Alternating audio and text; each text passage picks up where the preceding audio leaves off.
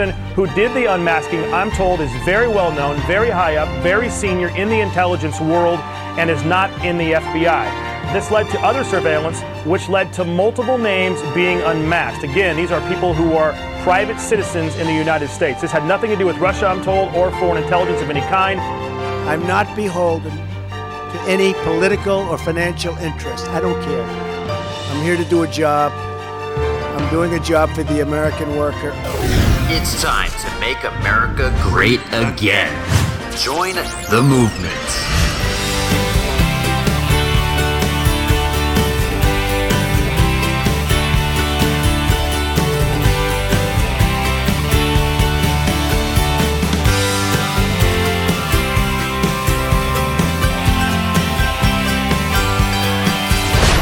Neil A. Carousso, The Neil A. Carousso Show, podcast. Time to dream big. Informative, insightful, and valiant leadership. Telling it the way it is to make a difference. All right, Friday, the last day of March, the 31st of March, 2017. Welcome to the Neil A. Carousso Show podcast on this Friday. Uh, a rainy Friday here in New York, very uh, dark and dreary.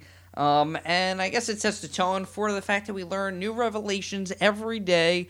The news just every hour seems to change. So, uh, in case your head isn't spinning yet, mine already is. Uh, there's a lot of political news on this Friday. So what I've decided to do is I'm going to uh, make this uh, concise for you, and then we're going to lay out the case on Sunday's program and, and show you on the video show, the live streaming show we do on NeilACarousso.com. Sunday is at uh, 12 noon Eastern. If you haven't watched the show, this Sunday would be the show to start. Uh, it'll be our seventh uh, Sunday show.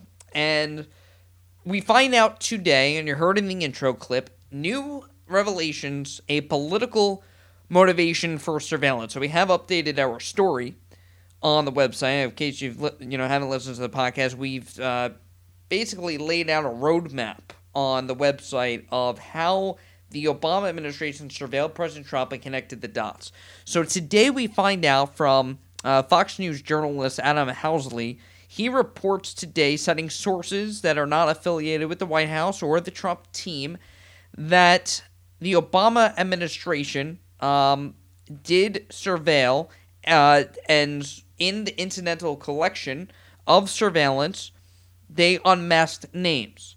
That we knew already. But here's the new part with this. And the unmasking, by the way, is a felony punishable of up to 10 years in prison unless it is authorized. It is very rare that American names are released in intelligence reports and incidental collection when an American is on the phone or the subject of a conversation with two foreign nationals.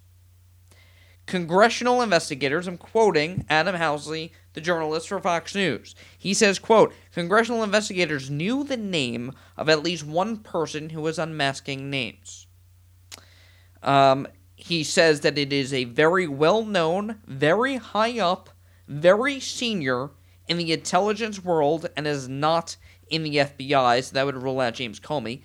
And this is all in a political effort against Mr. Trump that occurred before Trump was the Republican nominee. So he was then candidate Trump, and he was a citizen, uh, just a regular, uh, you know, a public figure, but not a politician at that point, not the president of the United States. But regardless, him and his age could have been subjects of intelligence reports and more names, not just Lieutenant General Michael Flynn, and we're going to talk about him a little bit today as well.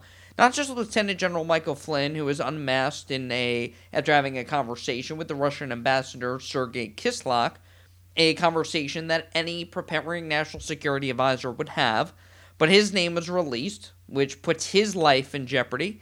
Now we're finding out that congressional investigators have found out that there are intelligence officers high up excluding the FBI, so this would be the CIA possibly, or the NSA, uh, or who knows, maybe was the Director of National Intelligence. I have a hunch of who it may be. I'm not going to say because I don't think that would be appropriate, since it's just a assumption of mine that I have a feeling of who it may be.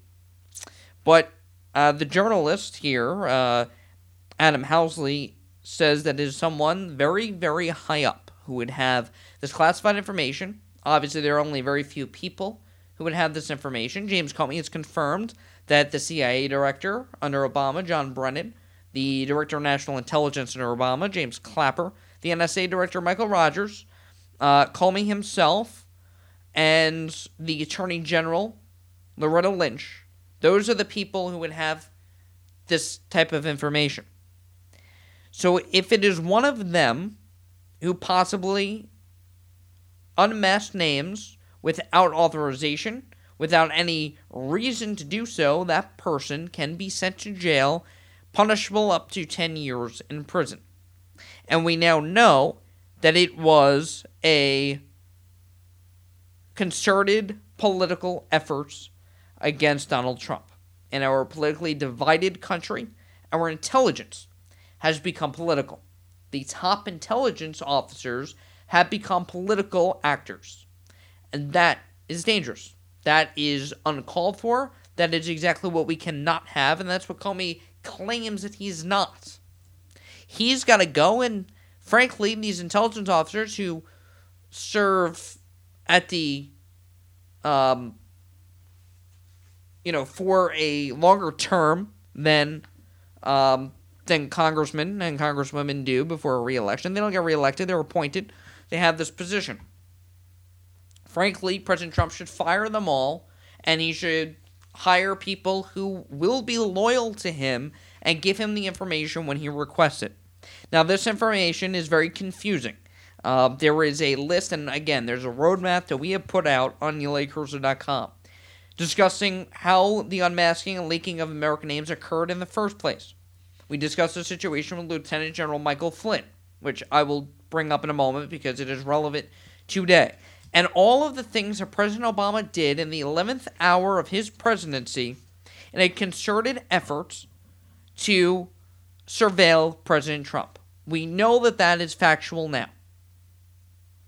And so on Sunday, in our Real Deal segment, which is the last segment of the program, we will connect all the dots for you of how the Obama administration surveilled President Trump.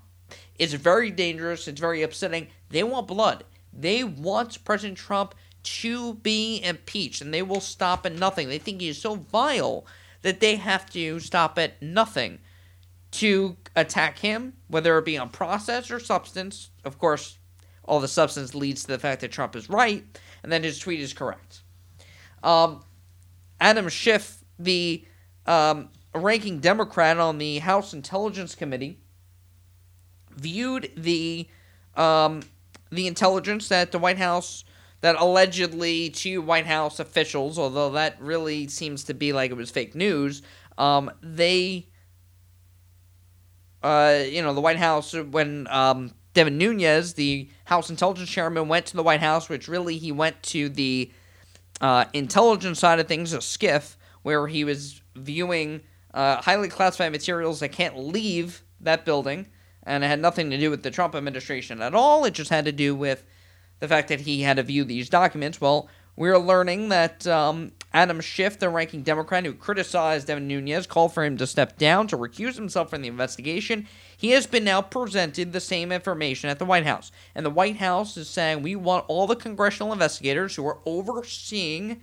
the Russia probe to see all the information that President Trump knows about, and that's why he tweeted about it. Because we know that the president has the highest top secret clearance. If he says that he was wiretapped or really surveilled, then you have to take him at his word because he knows information that no one else does know.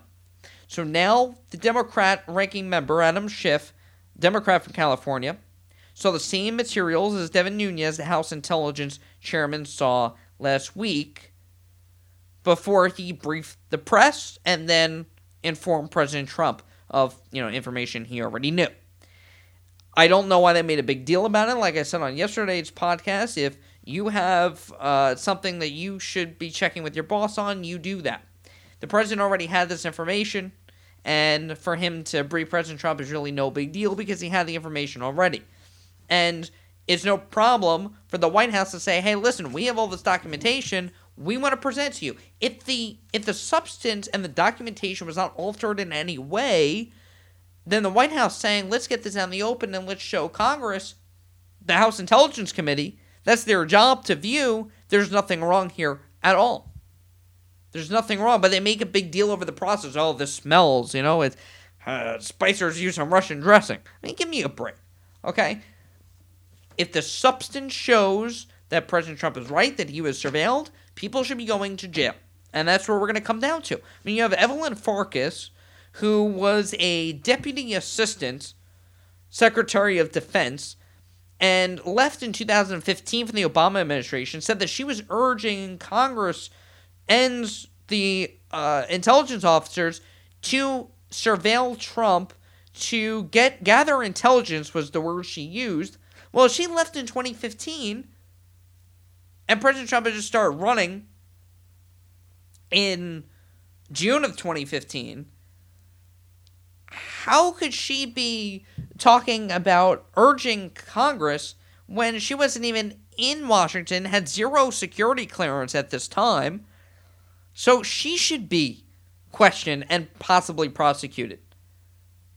Oh, oh, who is she? First of all, she's a deputy assistant secretary, not even the secretary. How could she be advising and urging people to be looking at the intelligence if she's not even in government at this point. So there's a lot of this Obama shadow government stuff that is going on. Um, the Obama officials, we learned today from NBC News, Obama administration officials were so concerned about what would happen to key classified documents. Now, remember, days before Obama left office, he left a trail of intelligence so that it would be leaked to the media and he made sure that the NSA had the power to share intelligence. Now we find out that the Obama administration officials were so concerned about what would happen to these key classified documents that Trump would possibly stifle this investigation that they created a document of serial numbers to give senior members of the Senate Intelligence Committee. The U.S. officials said to NBC News, of course, uh, anonymously, that the list of documents related to the probe into Russian interference into the U.S. election was created in early January. Again, days before President Trump took office. He hand carried it to the committee members. The numbers themselves were not classified, the serial numbers. So the purpose, the official said, was to make it harder to bury the information, to share it with those on the Hill who could lawfully see the documents. So let me ask you something if the Obama administration, days before they leave office, could hand over information to the House Intelligence, or excuse me, the Senate Intelligence Committee in regards to this Russian probe, what is wrong with the Trump administration when it wasn't President Trump himself? It was it was people within his administration that handed over classified documents to the House Intelligence Committee because it is their job to oversee our intelligence. It's the same thing. Where is the outrage today that Obama officials, oh my God, they were sending stuff to the Senate Intelligence Committee? That's fine. If these documents were not tampered with, that is fine. But what is the double standard here that we're talking about? It's outrageous. Both administrations did the same thing. One is base is saying, "How could we? They're ruining the credibility in this investigation." Not true at all. And and Russia is nothing new. They've been hacking into elections since the 70s. And not just the United States. So where's our cybersecurity team? That's that's something I want President Trump to make sure that he beats up cybersecurity. He's made that a campaign promise. Um, now Sean Spicer at the uh, press briefing today was questioned about this timeline. Now the the person questioning him is Glenn Thrush of the New York Times. Glenn Thrush famously called himself a political hack when he was trying to collude with the Clinton campaign. That was released in WikiLeaks, and he never denied it. Uh, and he was working for uh, Reuters at the time, uh, but now he's with the New York Times. This is uh, Sean Spicer in an exchange with Glenn Thrush about the Devin Nunes and intelligence gathering process questioning.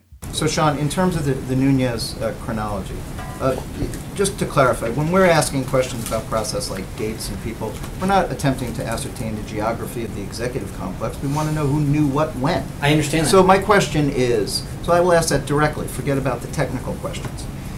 Mr. Nunes was on the campus. You say we don't know who let him in the gate. So Right. apparently it is it is and you described I believe this is a normal process, right? Tell me if it is normal the way that I am describing it. Mr. Nunes, the head of an investigatory committee, is allowed to roam around the executive complex, we don't know who let him in, to speak to two deputy level members of the National Security Council. He is then allowed to see information. He then obtains an appointment from, from my understanding of the chronology with the President of the United States to disgorge that information. He then goes public with that information. Then, seven or so days later, you say it would be appropriate for everybody to come down here and look at it. Is that a normal process? Well, I, A, I would take issue with a, a number of the aspects of your chronology. Number one, which you're forgetting, is that initially he is the one that publicly said, well before any of this came to light in terms of the president's March 5th tweet, uh, that he was just looking into this whole matter. He, according to John Roberts' his own uh, reporting, just said that neither of those individuals, as described in your paper's reporting, are accurate. Um, so I would dispute several of the pieces of that. And then as far as him roaming around the White House. Man, so No, I don't know. understand this, but but you again, you jump to a ton of conclusions about, and, and again, I I love watching some of these shows where they jump to conclusions for all. You've Hold on, Several times prejudged the investigation is clearing uh, the White House. You've said it twice at the podium today. Right. So we're what not I'm saying is because I'm focused on the substance of this, Glenn. I'm actually, I, eh, right. And so Well- has any of the reporting been in, in your paper about Evelyn Farkas and her revelation that this is what they sought to do? Where has been the reporting in your paper that NBC News just recently covered that other officials? You seem to be really focused on who showed up where and what door they went in and how it happened. To answer your question, yes, it's appropriate for a member of Congress to contact someone who has contacted him according to some of these reports. I don't know the answer to that, but if you're asking me, is it appropriate for a member of Congress to come over here? As Chairman Nunes has said himself, he wasn't hiding or roaming. He was asked to come over here by an individual. He came over, which happens daily. He was asked to go somewhere. He went there. He is cleared in a uh, and nothing that is inappropriate. Other other and, and exactly the opposite. What he did, what he saw, and who he met with was 100% proper. Chief of Staff have, did the Chief of Staff, who is, in my understanding, a- an exceptionally uh, attentive gatekeeper to who comes in and out of To the the- Oval Office, uh, did the Chief of Staff uh, know that he was on the campus? Did he approve his? So remember, you're, you're okay, but but you're playing cute there.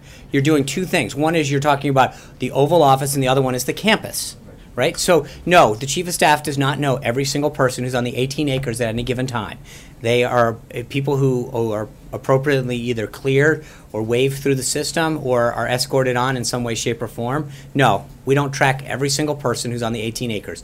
Do we know, generally speaking, who's in the Oval Office? Not all the time, because people can go in. But if there was a meeting, in that case, we all sat back here.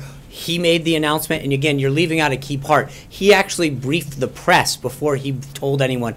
We all found out, you, me, everyone else, that he was coming down here after he held a press conference with your colleagues to say he was coming down here based on stuff that he'd found that didn't have to do with Russia, that a whistleblower source had given him. Now, the other reporting that I'm hearing today is actually that the sources that you describe in your paper are not accurate. And while I'm not going to comment on either, I think there is an assumption that everything and the chronology that we know over is accurate, which I don't believe from further reporting that it is. And I also believe that some of the comments that have come out publicly in terms of some of the Obama administration are conveniently left out of that discussion.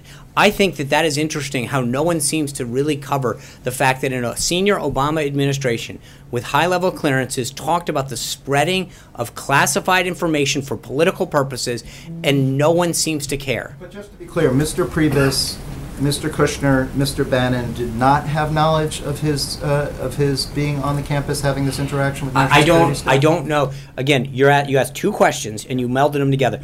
No one knew that he was coming to speak to the president. He announced that on television during a press conference. a lot of whining.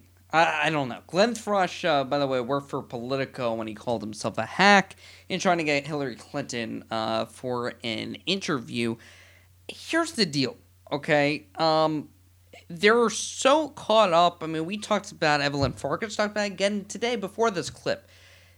they're so focused on who's walking in the building, and then later on, somebody asked Sean Spicer about, well, you said that you don't keep track of everyone that's on the White House grounds, so you don't you don't know who's on here. Obviously, that's not what you're getting into semantics. Yes, the Secret Service knows everybody that's on the White House grounds. Does Reince Priebus know? Not necessarily, but he knows who's speaking with the president, right?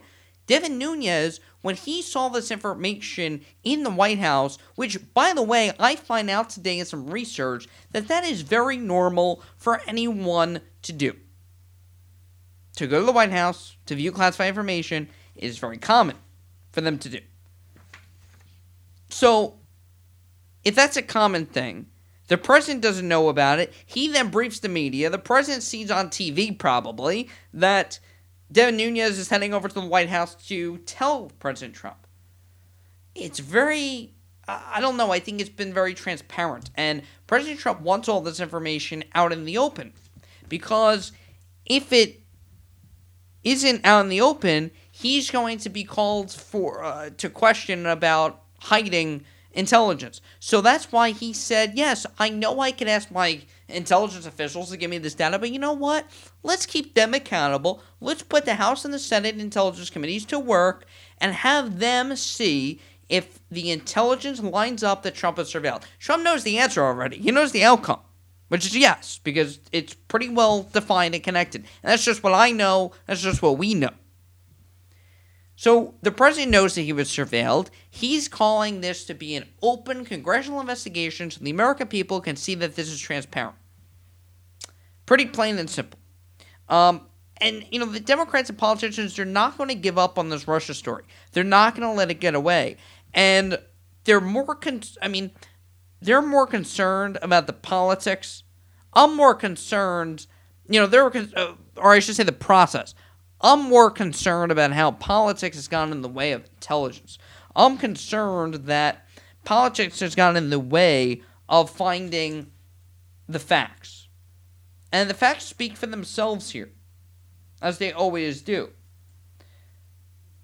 The fact that you have clear motivation, political motivation for surveillance has to be alarming. That means that if you don't like someone politically, because you don't like President Trump, they're going to do everything.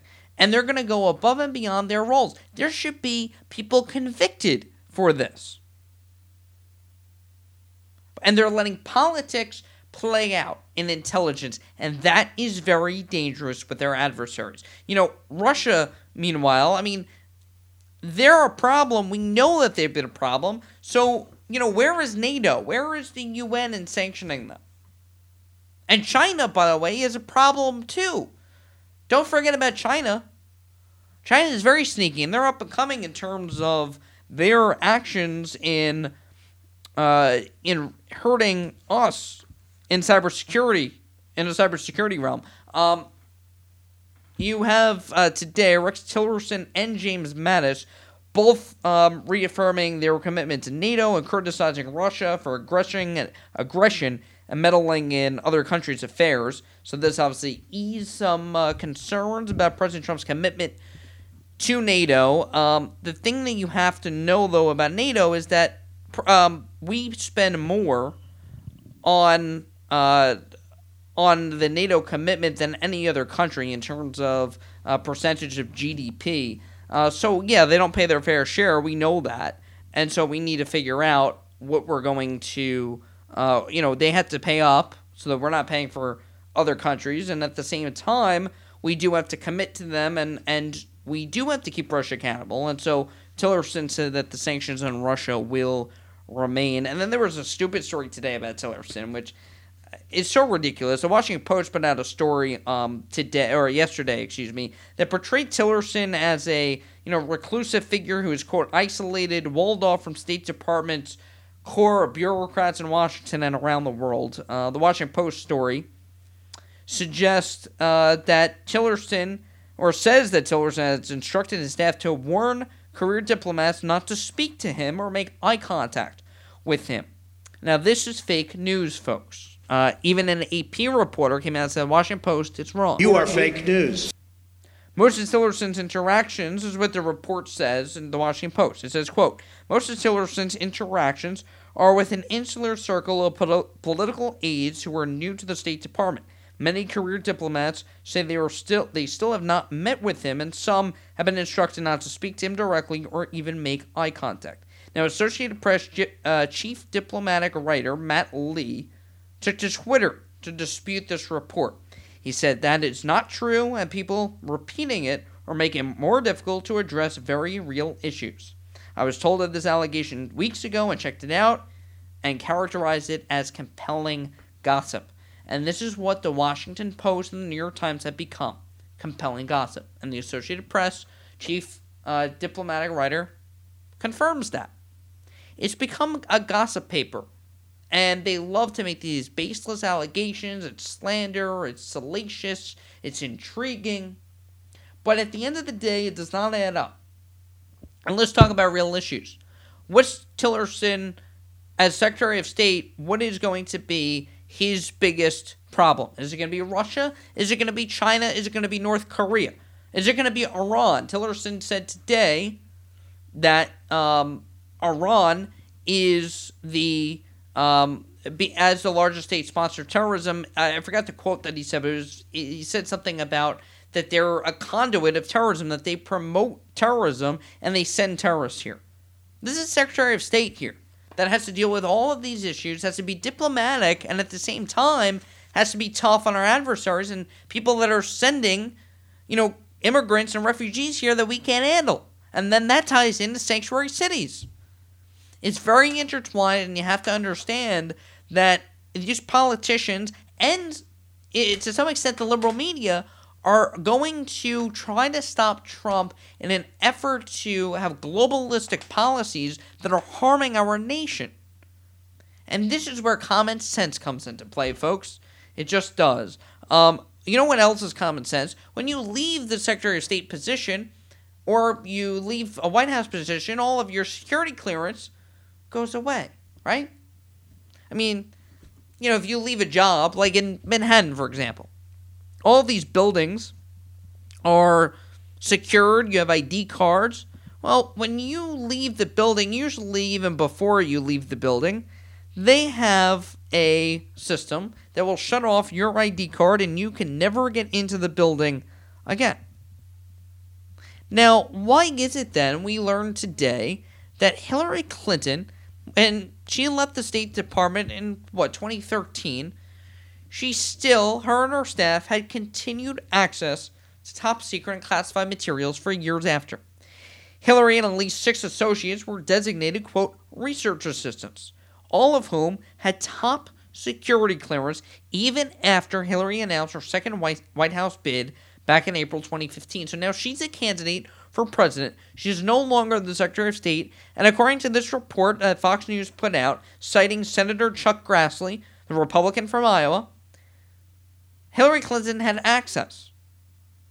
That she was able to maintain top secret access even when she used a private email server in her house, even when she committed crimes that she had classified information that she sent or received and she is now a candidate for president and had top secret classified information. And Senator Chuck Grassley said the access was offered to help the former Secretary of State work on her future memoir, but added he was only made aware of the situation after the Trump administration took over. So now the Trump administration takes over in January. Hillary lost. And we just find out that because she was writing a freaking book, that she had top secret classified information while she was writing a book after she left the State Department. Uh, uh, can we lock people up? I mean, seriously, at this point, people have to go to jail for this stuff. I have repeatedly asked the State Department whether Secretary Clinton and her associates had their clearances suspended or revoked, to which the Obama administration refused to respond, according to Senator Grassley. They refused to respond.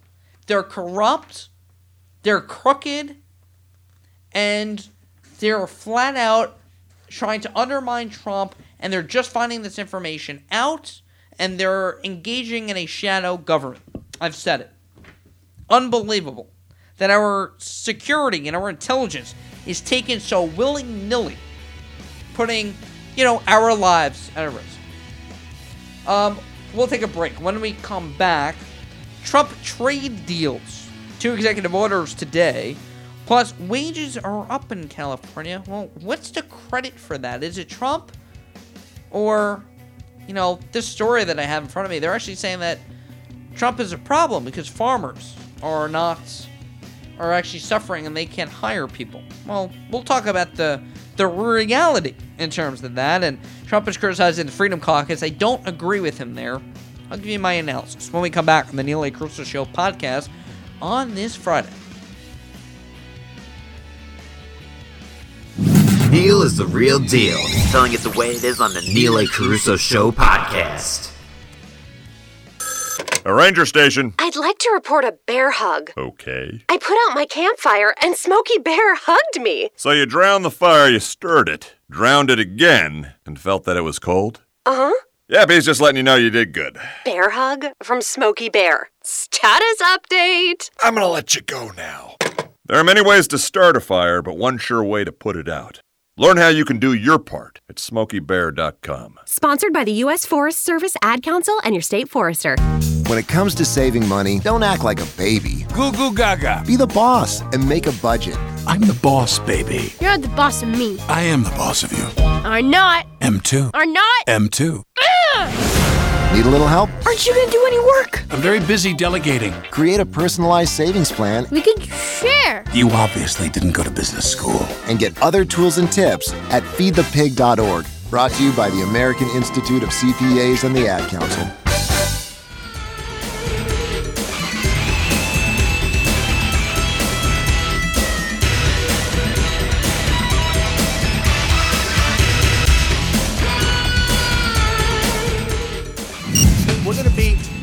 Only great, we're going to be greater than ever before. You watch. You watch. Yes, you watch. Watch the Neil. Carousso Show Sundays at noon Eastern and listen to the Neil. Carousso Show podcast on neilacarousso.com. I'm not beholden to any political or financial interest. I don't care. I'm here to do a job. I'm doing a job for the American worker. I really don't care. I'm not thinking about my business or anybody's business. Wilbur isn't. Peter isn't. None of the folks that we have up here are. We're doing a job. It's an opportunity like nobody's ever given. And we're here to do a great job for the American worker and for our companies where the American workers are employed. I work for the American people. Whether you're a Democrat, a Republican, or belong to no party at all, you are an American, and I'm here to represent you and your family. We're going to get this thing straightened out. We're going to get these bad trade deals straightened out, right, Peter? It's time. You've been looking at it for years, right, Wilbur? This combination over here can't be beaten. That's why I defied the special interests and followed through on my pledge to withdraw immediately from the Trans Pacific Partnership. And that's why I am taking these very historic steps today. The well being of America and the American worker is my North Star. And these two orders will point out our nation and point to everybody, point to the world. Next week, as you know, in Florida at the Southern White House, we're having the President of China and a large group from China, his representatives. And we're going to get down to some very serious business, so we look forward to it. Uh, I've spoken to him numerous times on the phone. We look very much forward to it. But it's been very bad what's been happening to our country in terms of our companies and in terms of our jobs. So we're going to start turning it around. We're going to turn it around fast. It's not going to take a long time, it's going to go fast. So I just want to end by saying that we have a team that's second to none. And when everybody is assembled and fully in gear after these two orders, I think it's going to be something very special. President Trump at the White House today, uh, signing a couple of executive orders, and uh, there he is uh, in uh, addressing what those executive orders are. Uh, joins uh, next to U.S. Commerce Secretary Wilbur Ross And um, you know, the president. So we'll talk about trade. He's going to meet with the Chinese President uh, Xi Jinping uh, next week at uh, Mar-a-Lago, the Southern White House. It's going to be a negotiation, and he's been very critical of China, which is warranted given the in terms of trade, the valuation of currency, in terms of how they're just have ripped off the United States. Um, and you know, um, I see a report today about the opioid um, epidemic, and China is actually the largest um, conduit. Uh, well, you know, they send from China more opioids than any other country. And, you know, we talk about Mexico, we talk about El Salvador, we talk about um, Latin America and, and South America in terms of um, the drug flow across the border, but China's sending it through USPS. They're sending it through our mail. Um, and it's very dangerous, and it's going to be something that's going to be discussed along with trade, along with um, national security and cybersecurity. So President Trump is going to host him at Mar-a-Lago next week, and that's all going to be a negotiation. It's the art of the deal. It certainly is the art of the deal. Um, now, uh, he'll be criticized because if he goes on the golf course, you know, the art of the deal says, and I had the book and I refer to it, and the art of the deal says that you learn more about anyone on a golf course than you'll ever get to know in a business meeting. Probably true because they let down the guard, right? So the president said today that jobs and wealth uh, they've been stripped from our country year after year, decade after decade. Trade deficit upon trade deficit reaching more than seven hundred billion dollars last year alone, and lots of jobs. So the first executive order that he signed today concentrates on t- uh, tougher enforcement of anti-dumping laws and increasing the collection of anti dumping penalties and so called countervailing duties, which is a mechanism used against foreign governments that subsidize their producers and sell goods at below market prices. It's all about fairness in trade that affects us, the American people. Between 2001 and 2016, about $2.8 billion in import taxes went uncollected from companies in 40 countries. Well, that's not good. You know, we should be getting revenue on that. And then we can cut taxes and, you know, repatriate money that's overseas. The second executive order that President Trump signed today, um, which is uh, calls for the Commerce Department and U.S. Trade Representative to produce a comprehensive report to identify every possible cause of the U.S. trade deficit. So this is fascinating because, you know, we are at a almost $20 trillion in debt you know, Barack Obama added more debt than any other president combined, all 43 before him combined, and so we're stuck at about $20 trillion in debt. Well, you know, we'd love to lower taxes to a 15% corporate tax. We'd love to simplify the tax code, reduce the personal taxes. And, you know, healthcare would have a lot to do with that as well, which would make tax reform easier, by the way. Healthcare in a second. Um, so this is interesting because this executive order says, hey, listen, let's find out every nitty gritty area, um, whether it be on imports, whether it be on trade, that we can find out what the trade deficit is and reduce our um, our deficit as a whole in our country. You know, Mexico, we send so much um, aid to Mexico. If you just cut that and say, all right, this is what we're going to use, we're going to build the wall, and we're just going to take off, you know, however money you need, whatever whatever it is, a couple billion dollars, this is what we're gonna do. We'll just cut you off. That's it. We're not gonna provide any aid this year, or we're gonna say, listen, we're we're gonna cut our debts to you. You know, um, and that'll pay for the wall. So I mean, it's just we have tons of debt as a country, and debt is not always bad. But you know, twenty trillion dollars in debt. Let's identify every piece of that so that we can focus on national security and the economy and real things that matter. Um, there was a uh, Los Angeles Times put out a story um, earlier this month saying uh, this is the title of the report. Wages rise on California farms. Americans still uh, still don't want the job. First of all, just on the title. Okay, wages rising on California farms. Great, isn't that what we want? Second, on the second part, Americans still don't want the job. They always say this, you know, uh, illegal immigrants have the jobs that Americans don't want. That's not true. There are, you know, we have the lowest labor participation rate since the 70s. I think there are a lot of people that would like to have a job. You know, people on food stamps. And if they don't, then they're using the system. Otherwise, they'll take a job. Then the story in the Los Angeles Times goes on to say Trump's immigration crackdown is supposed to help U.S. citizens. For California farmers, is worsening a desperate labor shortage. Um, let me just ask you: Isn't wages a wage increase what we want?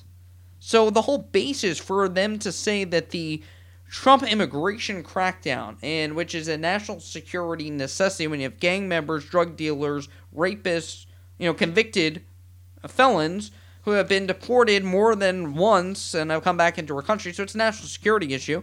But don't we want Americans to get the jobs and then wages rising, and that's hurting farmers? Wait a minute. Since when do liberals care about uh, business owners?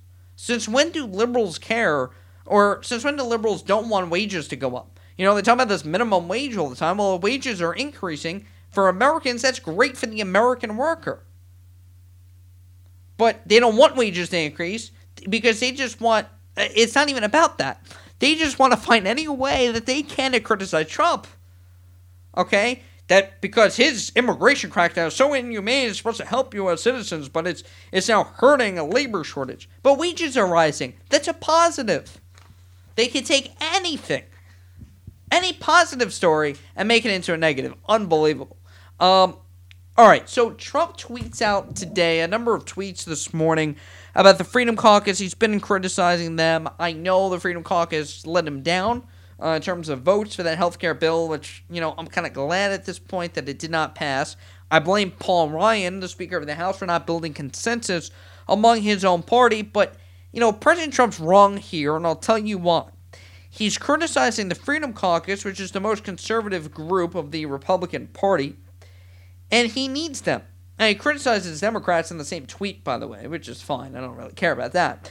Um, but he goes, let's see, um, where are Representative Mark Meadows and Jim Jordan and Raul uh, Labrador? Uh, they're all um, from the Freedom Caucus. Hashtag repeal and replace hashtag Obamacare.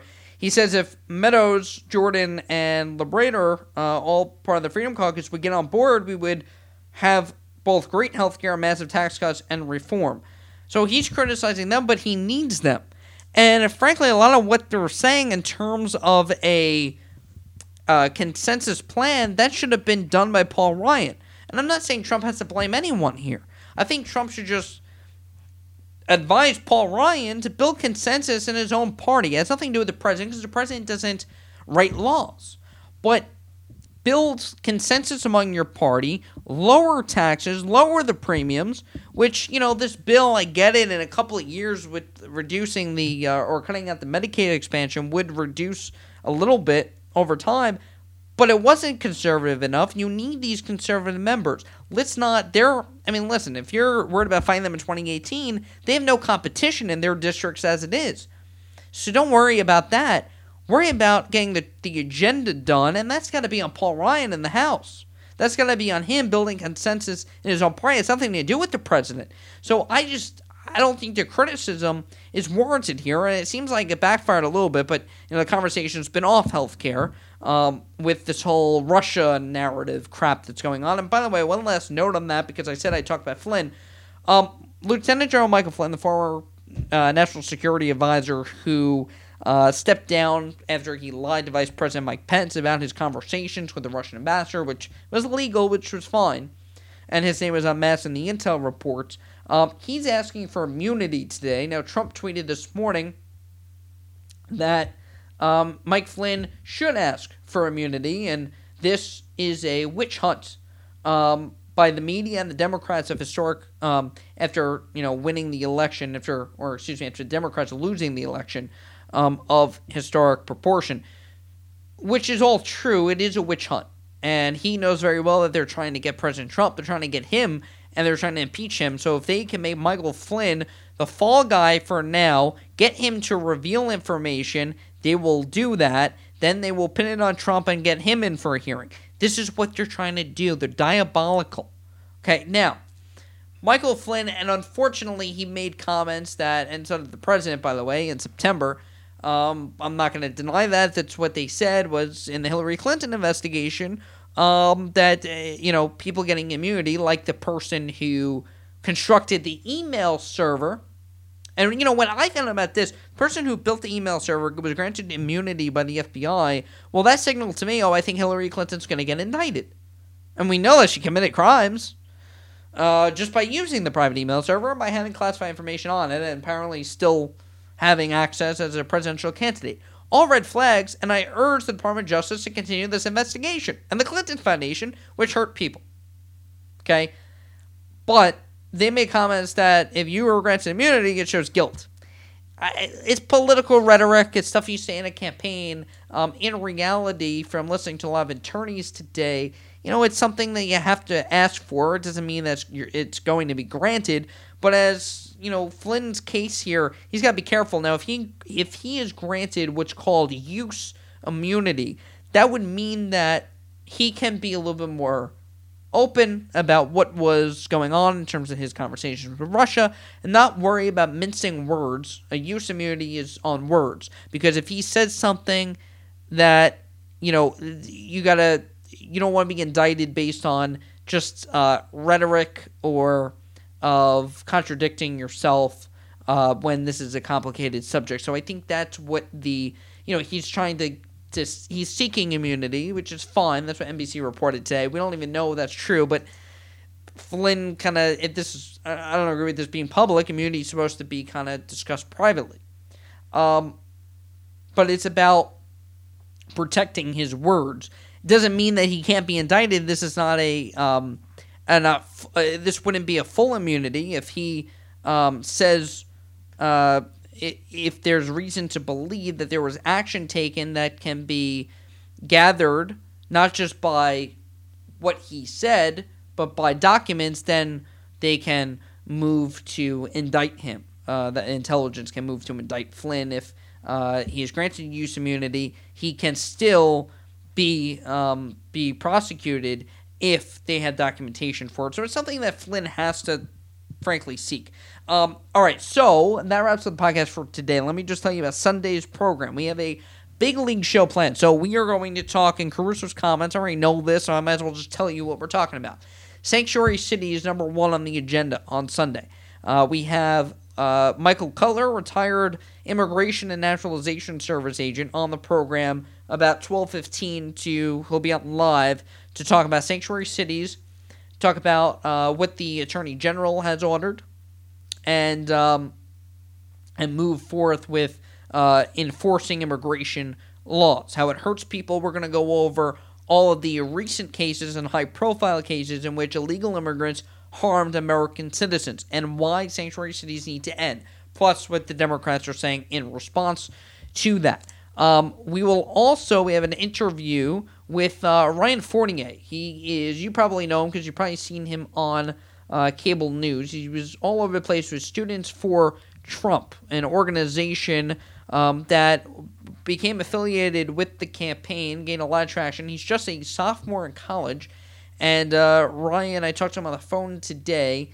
He built uh, Students for Trump, and Generation Onward is in development, uh, which is um, a not-profit organization, uh, really uh, pushing for Trump's agenda and getting engagement of young people of all political parties, all political ideologies, uh, to come together and increase dialogue um, among people that are among millennials, really. So Ryan Fournier will join me in the Making a Difference segment. He'll be on live. Um, and then in the Real Deal segment, we are going to tackle the Obama administration surveillance of President Trump and the documentation of what we know. We're going to put it all out on the screen for you and lay out the case of how this happened and the timeline of this shadow government. So, that's on Sunday, so you can tune in to the Neil A. Carousso Show Sunday at 12 noon Eastern, 9 a.m. Pacific. And we'll have uh, we'll have a really jam-packed program. Plus, you know, you can Skype me at Neil A. Carousso. You can add me on Skype today if you want. Um, and then you can call in with a question, comment, concern of any topic, whether it be um, anything from sanctuary cities or you want to talk about something else, jobs, or you want to debate with me. Let's do it. We respect opinions. We give opinions and we respect opinions. That's uh, that's our motto for that. So Sunday, we'll see you in the afternoon on NeilACarousso.com for the Neil A. Carousso Show. And then back here on the podcast on Monday, Neil Gorsuch uh, will be in the news next week in terms of uh, the Senate uh, will be voting on him. So that's next week. We'll see you Sunday, folks. God bless you, and God bless America. The Neil A. Carousso Show podcast is a production of Carousso Enterprises, engaging, informing, and entertaining. Passion driven, factual content that makes a difference following Neil A. Carousso on social media. And log on to neilacarousso.com to sign up for Carousso's comments, newsletters, and be the first to know.